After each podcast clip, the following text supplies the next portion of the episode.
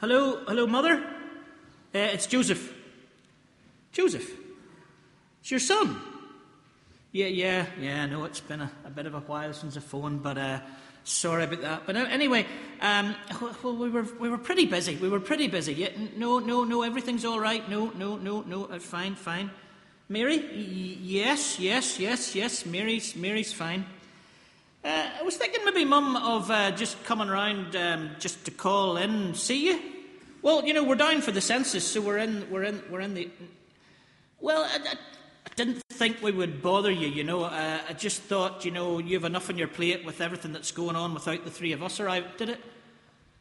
I did say three, yeah. No, Mary, myself, and the donkey. Yeah, I just thought maybe... yeah, no. Well, I tell you what, Mum, actually, are you sitting down? Because I've got something to tell you. No, it's all right. No, just sit down. Are you sitting down? Because I think you should be in a seated position when I tell you this. You've got a chair, okay? And you're sitting down. Okay, well, how do you put this? Mother, I'm a father. Well, only in a manner of speaking, if you understand. I mean, what I do mean to say to you is that Mary has had a baby boy, which sort of does make me a father, if you get my drift, but... Mother? Mother? Are you still... Oh, yes, you are still there. Mother, no, Mother, just let me explain. Well, what would you do if your fiancé was having family planning with an archangel, Mother? No, of course, there was an archangel came and said that... No, I didn't believe her until I spoke to the angel too. No, you don't need an angel to have a baby, Mum. I'm aware of that. I remember you telling me about the birds and bees when I was 8, and I was scared of wasps for about 6 months after it. Mother... Okay, Mother. No, look, actually, I think I'm going to have to go because there's a couple of visitors have come into the stable. Did I say stable? No, I didn't say stable. I meant a stable-like building that we're in. It's very stable, Mother. It really is very stable. No, there's visitors have just... who are they? Well, it seems to be 4 shepherds, 3 oriental diplomats, and a little lamb. Have to go, Mum. See you again.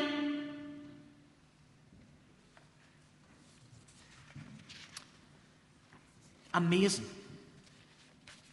And I can't quite believe it. I'm a father. Excuse me if I whisper, but you see, Mary's just got to sleep, and the baby too. It's been a long night. It's been a long journey. It's been a long 9 months. It's been a long time waiting. But he's here. Jesus, the Lord saves. That's what we call him. Well, actually, an angel told me to call him that, and that's not the strangest thing.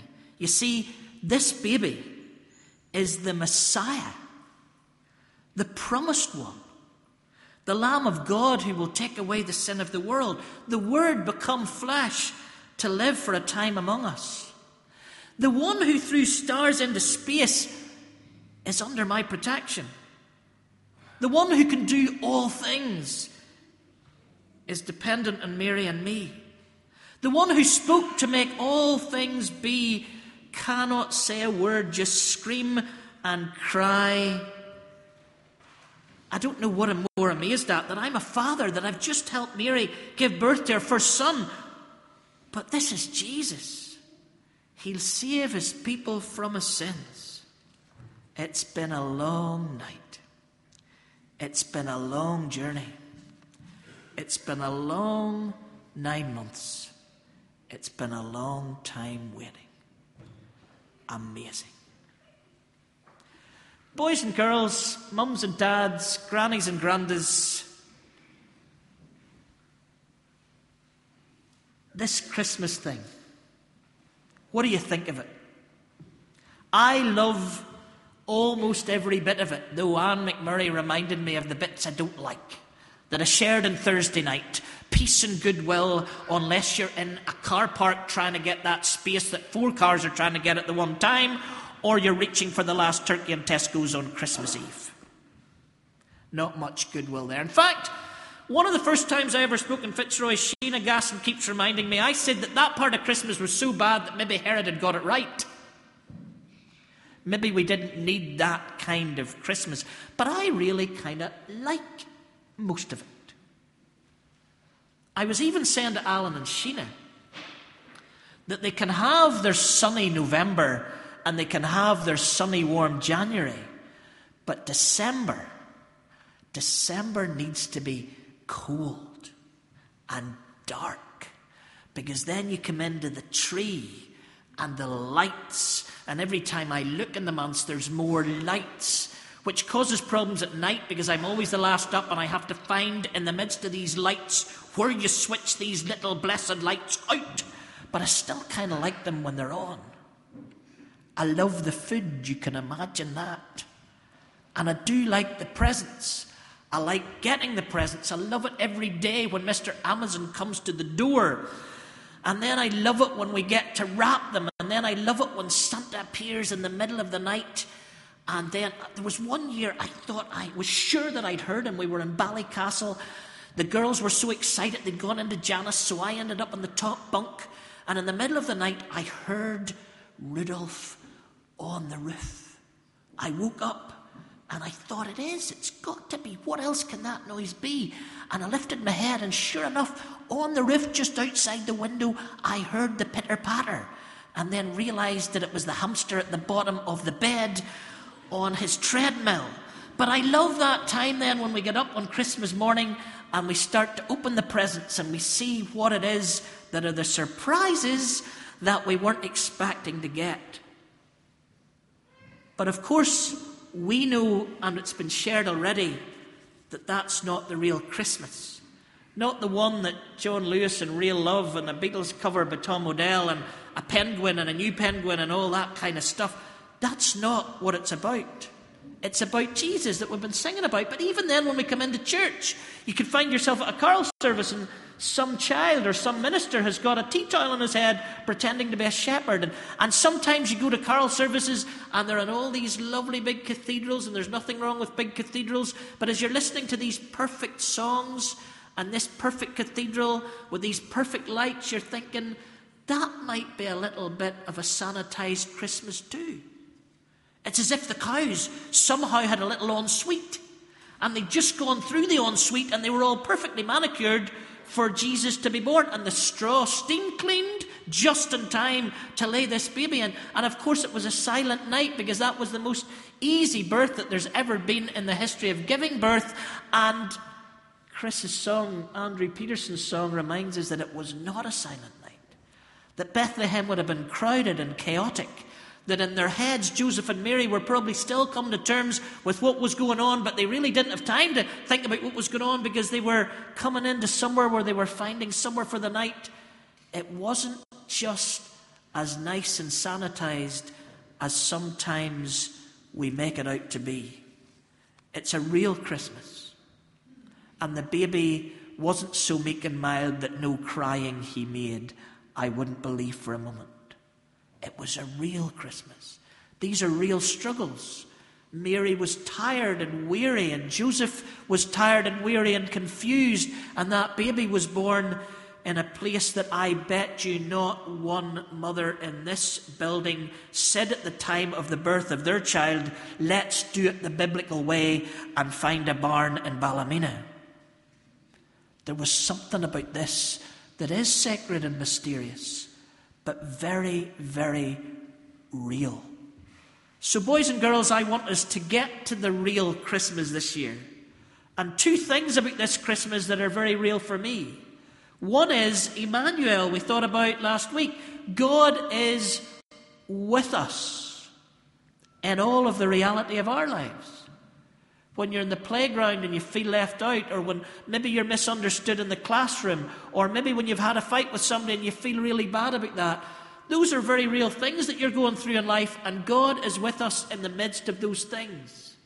He's with your parents and He's with the whole family here in the midst of all the struggles we've had during this last year.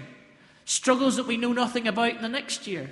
The things that have worried us in our homes, the things that have worried us in our families. the struggles that we've had, the difficulties we've had, the tears that we've shed. This baby Jesus is God in the midst of all of those things. God's presence is with us in whatever our realities are. And then he's not just with us, but God loves us as we are. There are those odd moments, are there not, when you open something at Christmas and you go, first of all, oh my word, I didn't think I meant as much to that person as this. And then the second thought is, oh my word, you should see what I bought them in comparison. Those moments when you realise maybe in something that happens at this time of year, when we get an opportunity to share with someone or say something to someone or write something in a card or maybe more this year in an email or whatever else, that you meant more to someone than you thought you maybe did. Well, this Christmas, if we could get not a penguin under the tree, but if we could get Jesus under the tree, can we understand that God so loved us that he sent into the midst of our reality his one and only Son, that if we believe in him, we should not perish but have everlasting life? That God is telling us this Christmas, again, like he's told us for all those 54 Christmases that I've had, that you are loved, that you're precious in the universe, and that God cannot love you any more than he's showing to you in this Christmas story.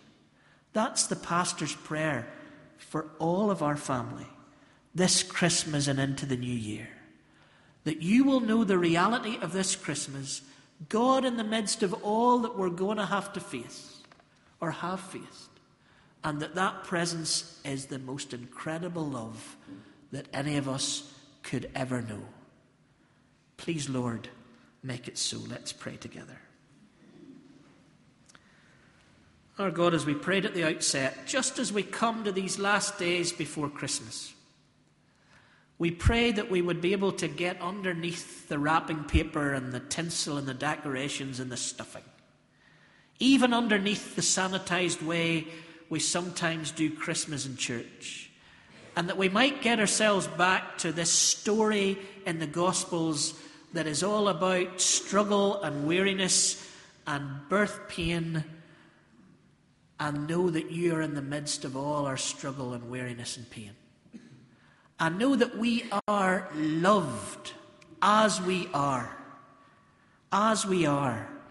And that God didn't just talk about his love, but he came down and was laid in straw and grew up to give himself for us. Our God, this Christmas, may we see the real Christmas underneath all the other maybe very enjoyable Christmases around us. And may that change our lives. In Jesus' name, amen.